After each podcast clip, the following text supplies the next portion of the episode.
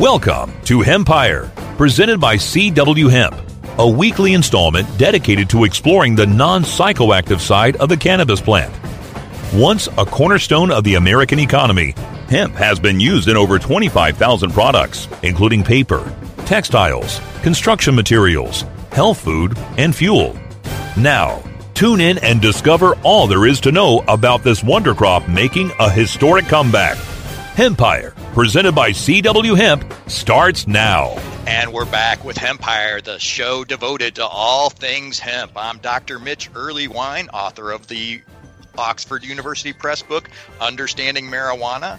I pen the High Times column Ask Dr. Mitch, and I'm here with Mikki Norris and Chris Conrad, cannabis mavens, eager to discuss Prop 64. If you haven't heard the beginning of our talk, pick up what we had over on the Burning Issues podcast, and we're just going to build right from there. We were talking about access to miners and all the ways that this is going to be markedly better for them. Because this is a hemp show, I did want to just uh, touch base on the implications for hemp. Would you guys care to comment on industrial hemp work? I would love to because I think this is one of the most huge things, and it's totally understated. Is that uh, the Proposition 64 um, allows for industrial hemp. It allows for smaller sizes of grows. It allows for breeders to make sure that somebody like Monsanto can't step in and take over the market. We're going to have our own breeders specifically working to get uh, strains of hemp that work here in California. And, and really, most importantly, though, is that with we have a already have a state hemp law, but it requires getting a federal DEA license. And with this initiative, that restriction is gone. And so, by following with the uh, federal farm bill, um, we'll be able to grow hemp in California starting next year if this initiative passes, without having to have our farmers uh, get these DEA licenses, which, as you know, Mitch, I think the last one was issued in 1955 or something like that. Apparently, somebody just got one in California, but I'm having a hard time hunting them down. Yeah, actually, there was one in uh, 1994. The the Department of Agriculture, without a DEA license, grew a hemp farm here, and the DEA came and chopped it down. And I actually have some stalks of that in the museum in Oaksterdam, California. That's actually the initiative doesn't even uh, specifically say that you need a license. No, but it does say you, it says you don't need a DEA license. The current initiative says that. You, I mean, the current law says you do need a DEA license, and this does not require that. That's yeah. that's a riot. But as you mentioned, uh, there's no license required to grow hemp in California after this, so we may not even know who all is growing it. I, I, I relish that thought, to tell you the truth. So, um, I know you guys have been, but it is re- it is restricted to a 0.3 percent um, THC level yeah, clearly or it can't below. Be a psychoactive product, but when you want to grow a nice mm-hmm. long stalk, uh, you're not going to have big buds on there anyway. I know you guys have both written about this kind of stuff a lot. Um, Chris's new book is The Newbie's Guide to Cannabis and the Industries. He's also got a, a, a classic book on hemp itself. Could you just remind us again how kick-ass hemp is and all the great things it can do? right. Uh, actually, you know, if, if anybody of your listeners has heard of the book "The Emperor Wears No Clothes," I collaborated on that, designed and edited it with Jack Herer. Uh, but my my first book was called "Hemp: colon, Lifeline to the Future." and uh, it basically broke down uh, somewhere in the neighborhood of uh, 50,000 commercial products that could be made with hemp. And, and, since then, of course, as you know, Mitch, there's more products that can be made with hemp. But includes uh, food, clothing, housing, paper, plastic, uh, restorative, uh, environmental cleanup by removing bioremediation of toxins from the soil, uh, carbon sink to remove carbon dioxide from the atmosphere. Uh, it squeezes out weeds uh, without pesticides. Uh, it can be grown as a relatively uh, low water crop. A lot of people are confused because people who grow in big marijuana plants use a lot of water, but compared to other crops like uh, cotton or corn, if you're growing a field of hemp, it takes less water. And so it's got uh, all these huge things. But the most exciting part, I believe, nowadays is the housing issue, which here in California, housing is become humongously expensive. The cost of uh, utilities for heating and so are amazingly expensive. And so uh, with hemp, you can build houses that uh, would be fairly inexpensive to build because it takes very little processing to make what we call hempcrete, and that is a thermo insulative, wind insulative, sound insulative, uh, pest resistant, fire resistant, mold resistant. Uh, it's just an incredible product. And I think that's really uh, where I really hope a lot of the energy goes because you know we don't have the infrastructure to do the textiles and such at this point. It's going to take a while to get that back. But building hemp houses we could do as soon as that first crop comes out of the ground. But I, I really think that the, the majority is going to probably start off with uh, the, the seed uses as, as it is looking at seed breeding as well, don't you think, Chris? Oh yeah, sure. In fact, Dr. Bronner's uh, soaps are the biggest consumer of hemp seed oil in the world, and except for China. I mean, China is, is the biggest one in the world, but uh, for the Western world, that they're the biggest consumer, and they use it primarily um, in uh, hy- hygiene products and so forth. But it's really a big deal. Cosmetics, soaps, right. lotions, things like that. Yeah, all these, but, and hemp food and food. Right, and hemp, food, but they don't make the hemp food. Then, then you have there are other companies that make hemp food products, and and we'll see more and more of those because hemp has uh, eight essential proteins, three essential fatty acids, gamma-linolenic acid, which is basically found in mother's milk and in hemp seed and a couple of other places almost no place else. Um, and it's uh, it's extremely uh, nutritious, uh, valuable food crop, and uh, so these are things that we're going to hopefully see a lot of. And again, with the food products, it doesn't take much work. You harvest the seeds, you dehull them, and then you can mix it in as an ingredient into food. So things like food and housing take relatively little uh, infrastructure.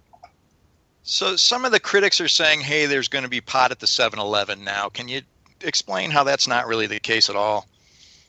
It's not really the case at all because it's it's uh, it's going to be sold in in regulated licensed stores specific to cannabis, and you cannot have um, alcohol or tobacco sold at the same place. So it, it is going to be stri- restricted that way. We're not going to see it at grocery stores or 7-Elevens. Maybe someday, who knows? Someday, some someday down the road, after society becomes much more accustomed to um, to social use, and and I'm I'm just to me that that's that's a, a major thing that's going to change. We're going to be entering a new paradigm, a new legal paradigm of, societal acceptance, social acceptance of, of adult use, which we have not had uh, through these years of reefer madness and zero tolerance. You know, we're, we're coming up to an age of where it's okay for adults to consume cannabis. I think that's going to enable a lot of people to come out of the closet and uh, be more open about it. We, we're going to shed that shame that comes with the illegality of it that society puts on us uh, with the the criminal label. Um, that's going to be a major a major change, and uh, with that, I think we're going to gain more rights as, cannabis consumers. I have the Cannabis Consumers Campaign that's asked people to come out of the closet and stand up for equal rights because I think once people see who are the cannabis consumers that we're good, contributing members of society, we're hardworking, productive, uh, creative, compassionate, intelligent, honest people, that you know they have nothing to fear, and then and then. Uh, you know, this initiative does enable employers to still drug test people. Um, they still retain their rights to a drug-free workplace. It retains their uh, landlord's rights, you know, to determine what, what kind of activities can go on, on on their properties. But it's it's going to be a major change once people come out and, and, and it's legal for people to use it. I think employers are going to say, see that some of their best employees use cannabis on their own time, and they shouldn't be drug testing them or penalizing them in any way. So um, fact, this in, is in a Silicon beginning. Valley this initiative is a beginning. What, Chris? Silicon Valley generally doesn't test for marijuana anyway because some of the most creative and productive people are marijuana smokers and they're aware of that. Uh, I, I, think another interesting thing that touches on this and, and, something you said in the earlier program, Mitch, was that uh, we are actually getting a lot of pushback from uh, people who have been legalizers who feel like it should be an anarchic system, meaning there should be no rules, no regulations, no taxes, etc. And uh, you know the the fact is, of course, that this is really designed for responsible adult use. It doesn't allow people to drive down the street smoking pot Uh, it doesn't allow people to blow smoke into people's faces. It doesn't allow people to sell marijuana over their back fence to their neighbor. Uh, you know, it does create uh, regulations and, and responsible adult behaviors. And so the one of the things that's really um, bothersome to us is that you know there are people in the marijuana reform movement who are now using this opportunity to spread rumors and lies, such as saying that Monsanto is behind the initiative, which is not true, such as saying that it adds new penalties, which is not true. And so these there's this group out here that we're dealing with uh, that basically um, they don't think there should be any rules, they don't think they should have to pay any taxes, and they'll stoop to no, uh, they don't know have any bottom line of what they won't say in order to try to stop this initiative from being passed. And that's really why it's pitched to the middle. It's pitched it's more conservative than some of us would like, uh, and it's more liberal than other people would like, but it's mostly designed to protect children, to protect the environment, to collect that tax revenue, and to stop sending people to prison and let them get their lives together through a restorative justice program that includes job trainings, that includes cleaning people's records, that includes opening people. Uh, if you have a prior arrest for marijuana, you'll still be able to get a job in the industry. If you have a prior arrest for methamphetamine, you'll still be able to get into the industry. And the reason for that is because they want to make sure people have an opportunity to get their lives back together, to do productive things, and to get that money, uh, which is going to the the uh, the Mexican drug gangs and to the people going in the hills and selling it out of state and so forth, who are not willing to follow any rules, who are polluting the environment. We want to take the the marijuana economy away from those people and give it to responsible businesses, give it to small businesses, like Mikki mentioned, with the micro business license. It's not just for big business and all. In fact, it's really designed to help the small growers come above ground. Um, and, and so this is a huge part of what it does. Well, so it's it's it's just super intriguing, and I I gotta keep playing back to the baby card where I feel like the conservative folks are really grousing. What about those medicated gummy bears that Kevin Sabet's always eating? Okay, well, for one thing, the edibles are, are really going to be regulated. We learned that lesson from Colorado and Maureen Dowd. Her her uh, high profile overdose on eating too much chocolate I mean, it didn't kill her. Of course, it doesn't kill anybody, but um, it doesn't have a lethal dose. But we learned that um, they're going to be required to um, create 10 milligram THC doses, and everything has to be either 10 milligrams or less. Um, they have to, or if you get a, a chocolate, it, the doses have to be individually packaged that way, or they can be bigger. Do- they can be like a chocolate candy bar, which might be, let's say, 180 milligrams of THC. The, that's the kind I get. And then, but they would have to be scored to show you what 10 milligrams are. So people will know what a dose is so that they, and 10 milligrams I think is a pretty average kind of moderate kind of dose. Some people like five, some people like 15, 20, 25, 30 milligrams. So people can can adjust their dose however they like, but they will know, and it's it's going to be required to either be packaged or scored to 10 milligrams so, and labeled. Everything's going to be labeled. People will know the cannabinoid profiles, not just THC and CBD, but CBG and CBN and terpenes. And they're going to ha- have they will know if there are pesticides used or if this is an orga- completely organic product. Um, and so it's and it's aimed towards I think encouraging more organic uh, cannabis out there. So uh, kids, it's not going to be packaged attractive to kids as well. That's and the gummy bears uh, that that they're developing the the regulations right now. As Chris mentioned, they have last year the um, legislature passed a, a very uh, strong regulation that that regulates the medical cannabis industry, and uh, so they're they're working on the the regulations now already because that's going to come into effect in the same time as Prop 18. Prop, uh, I'm sorry, Prop 64 would come into effect in, in Thanks 2018. so much, I, I do yeah. have to take a break just one second. Okay. Hey, we're talking with Chris Conrad and Mikki Norris about Prop 64 and all the good that it could do. Uh, I uh, just got to get a word in from our sponsors. Please stay what? tuned to Hempire on CannabisRadio.com. Hold on for more Hempire after you've grown to learn more about our sponsors. Oh, let the marijuana llama tell you something now about a game for your phone gonna make you say, wow! The game's about the game of growing cannabis for cash. Grow the seeds till they bud, put the savings in the stash. Little by little, your empire grows large. Put the celebrities inside your entourage. You can choose to play with Snoop or me or Cheech and Chong. Cypress Hill, Willie Nelson, Wiz Khalifa with a bong. The name of the game is Hemp Inc., that's the point. Download and play while you light yourself a joint. The business of cannabis should be no crime. Hemp Inc. is even hot proved by the man who run high times. Oh yeah? Get it on Android and I and iOS today. Marijuana Llama out. Got to tend to me own crops, you know. Money don't make itself. Hemp Inc. Mindful of sustainable practices and limiting their environmental footprint, Sansal hemp is always grown outdoors, as nature intended. By starting with uniform genetic profiles, Sansal ensures the plant will maintain its optimal performance and yield consistently throughout its life cycle.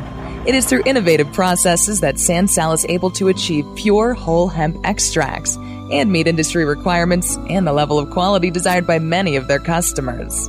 Healthy plants, healthy people. SansalCBD.com. Improve your lifestyle naturally.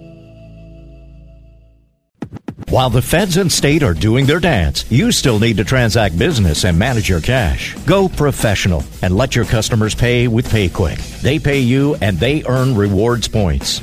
PayQwick connects to your bank account for free and secures all of your transactions. And with PayQwick, you can pay your producers and processors for free. Plus, it pays to have it because it makes depositing your cash safe and so easy. No cops, no crooks, just compliance and comfort, knowing you have your cannabis business in check with PayQwick. PayQwick, the safe and easy way to pay. P A Y Q W I C K dot com. Play as Ted Growing, expelled botany sophomore and the biggest grower in town, only on Weed Firm Replanted. Available on the App Store and Google Play. It's a lot of work being the biggest grower in town. Maintaining a room full of plants while dealing with a slew of eccentric customers? From a hardcore partier to the curious neighbor next door. Is anybody home? Help me expand my bud business by unlocking new strains, customizing my grow room, and completing challenges that you can't get enough of. Grow your empire so big you can see it from space. Low on funds? Don't worry. Weed Firm Replanted is free to download. Download Weed Firm Replanted for free on the App Store and Google Play today. Get growing, Mr. Growing. Time to harvest more crop-tastic content on Hempire, only on CannabisRadio.com. And we're back at Hempire, the show devoted to all things hemp. I've got Chris Conrad and Mikki Norris giving us all the lowdown on Prop 64 and the good it can do for California and maybe even set a great example for the world. Uh, we were just discussing some of the issues related to, to kid use, in part because the baby card is what the conservatives have been playing.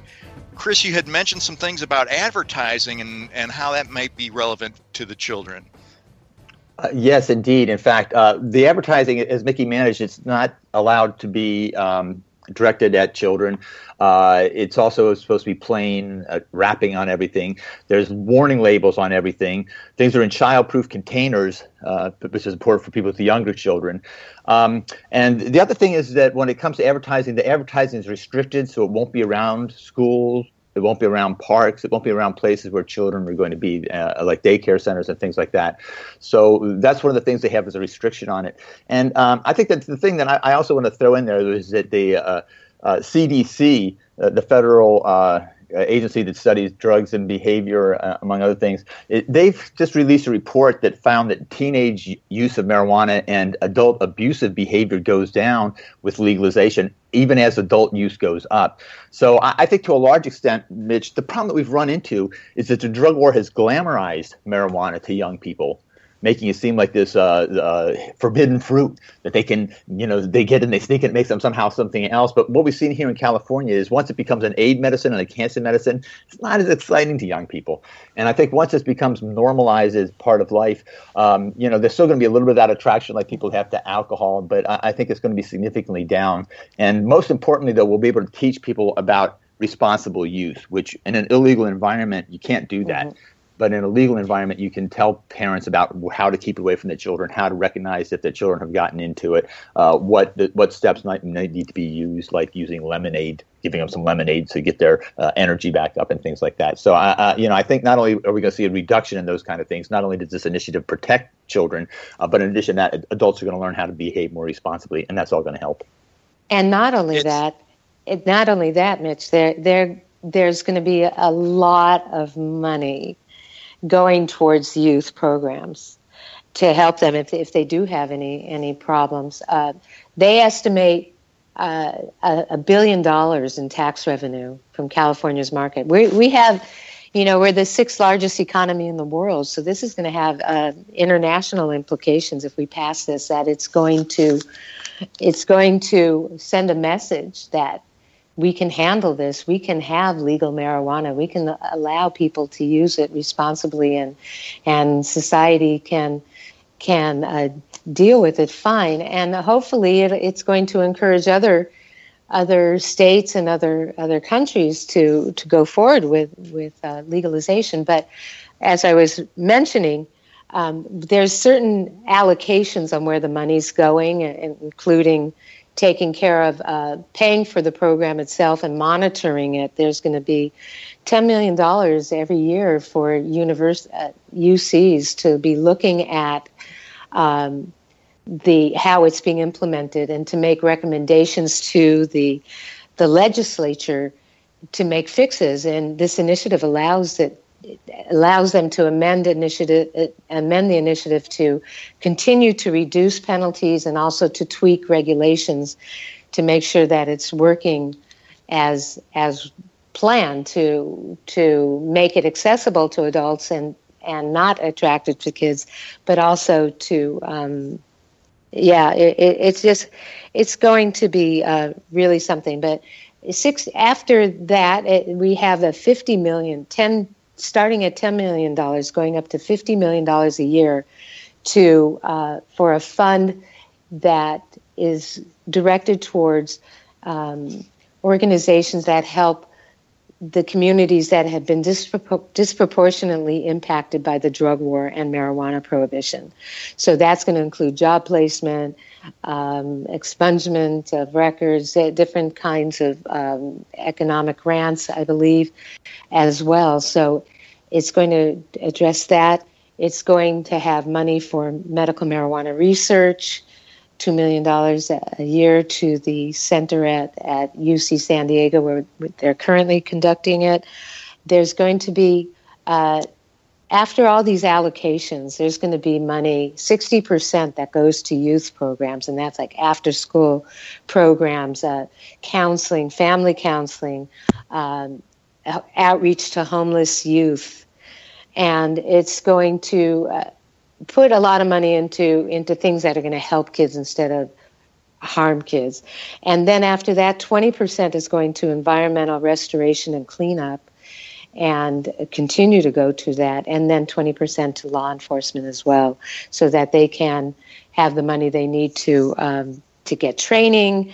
There's going to be money for the uh, CHP to develop um, standards for impaired driving.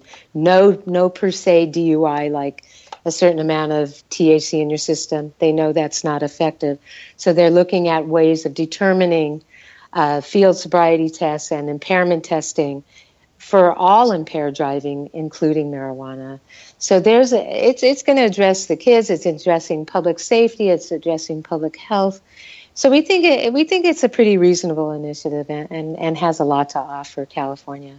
That's just such a delightful thought. And I mean, I think about earmarking a billion dollars, but you guys have you know just really thought this through in in a, in a wonderful way. I'm curious, uh, are there things that uh, we can elaborate on as far as just uh, hemp and some of the environmental cleanup that might be helpful for California in particular, but also for around the U.S. and other countries?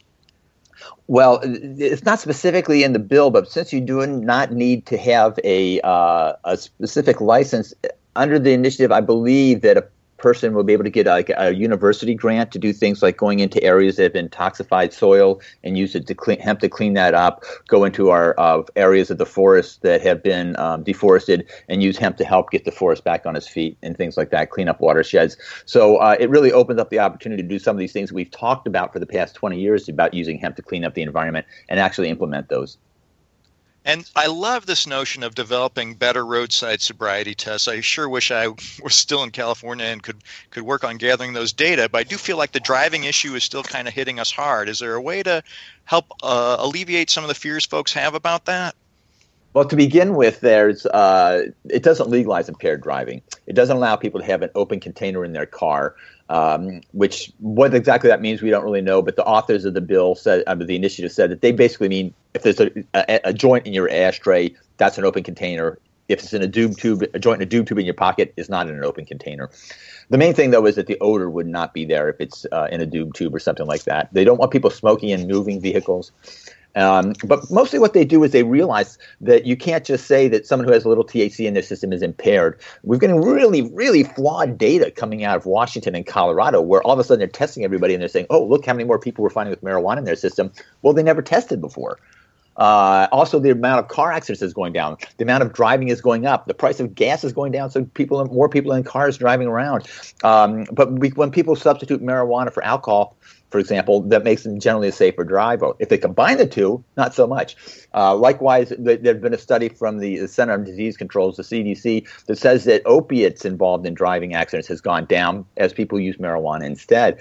And so uh, we don't really know how that all works, but we do know that the per se test doesn't. So what this initiative does is it uh, creates a research program an implementation program to determine what's causing impaired driving and how do we test for it. And it's not just limited to marijuana because you know most of us believe that marijuana has only a very very minor impact on people's driving. But we know there's a lot of impaired drivers out there. And so this is going to come up with testing that's going to be scientifically derived to make sure. And, and you know, you probably know about it much as about this as anybody, Mitch, but it has to do with um, hand eye coordination testing. It has, they, they can use, they have a ball that senses your ability to move and your dexterity. They have keyboards, uh, I mean, excuse me, touch screens where they test your hand eye coordination. They can look into your eyes and, and move a light and track your vision and so forth. So I think those are the kind of tests we're going to end up with. Not just, but the, right now, um, an officer sees someone driving erratically, they can pull them over and test them for THC in their system, and it still doesn't prove anything. Mm.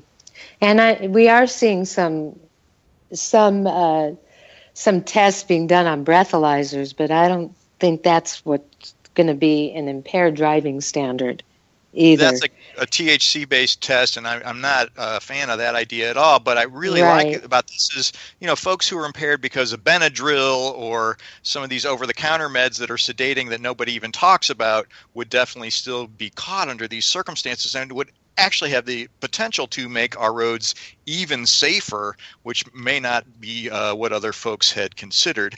I know that uh, we've been talking about sort of the, the right wing concerns, but there's also a subset of left wing folks, not just those in the libertarian fantasy land, I guess. What are the other critiques you're getting from folks who we'd normally be able to count on for voting for Prop 64? Well, well one of them. Go ahead. Go ahead, Chris. Uh, okay, well, well, people of... people are people are under the. Yeah, some people um, feel like well marijuana is just a plant. It should be treated like a tomato. You can grow as much in your in your yard and shouldn't have any regulations or any controls uh, unless you're a, a, business and they don't like the to having to get business licenses they don't like to have to pay taxes. There is a production tax for cultivation included in this initiative for for nine dollars and twenty five cents an ounce of flowers and and uh, $2.75 an ounce for trim and leaves. And they don't like that. But that's only for the, the commercial. The, if for personal, there's, there's no tax. But people, they don't like the, uh, they don't want to be restricted. And they're kind of used to a semi uh, Wild West uh, thing going on here in California where they don't feel the the impact of, of law enforcement unless until they get caught. But so, so the, basically that's that's their problem. They they don't want regulations. They don't want uh, controls. But the but the three things that I, I actually hear coming out um, that I, I have some empathy with. Uh, one of them is that it goes straight from one ounce of marijuana being legal to an ounce and a few extra grams becomes a misdemeanor. Uh, we felt that it, it would have been nice if they had a larger amount available for people. Number one, or number two, that it would become an infraction rather than a misdemeanor. Uh, another thing is that a lot of the tax money goes to law enforcement, and many of the uh, activists feel that, considering that law enforcement has opposed us and been so terrible uh, about this whole issue that that's not really appropriate. But nonetheless, you know, uh, as we talked about for the driving enforcement and stuff like that, those are things that are, are, are going to actually happen there.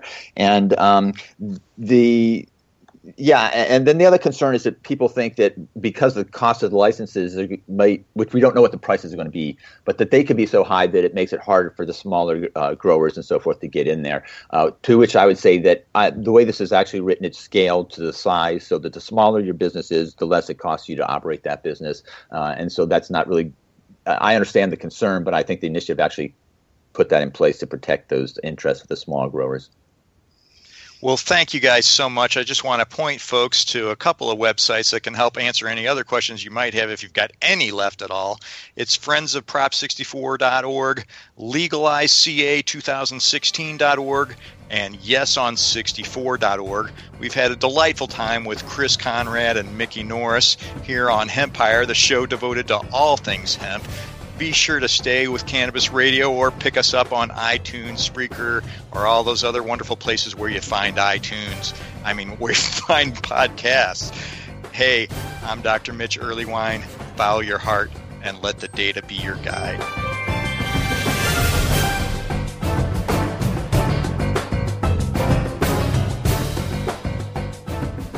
The opinions expressed on this CannabisRadio.com program are those of the guests and hosts and do not necessarily reflect those of the staff and management of CannabisRadio.com. Any rebroadcast or redistribution without proper consent of CannabisRadio.com is prohibited.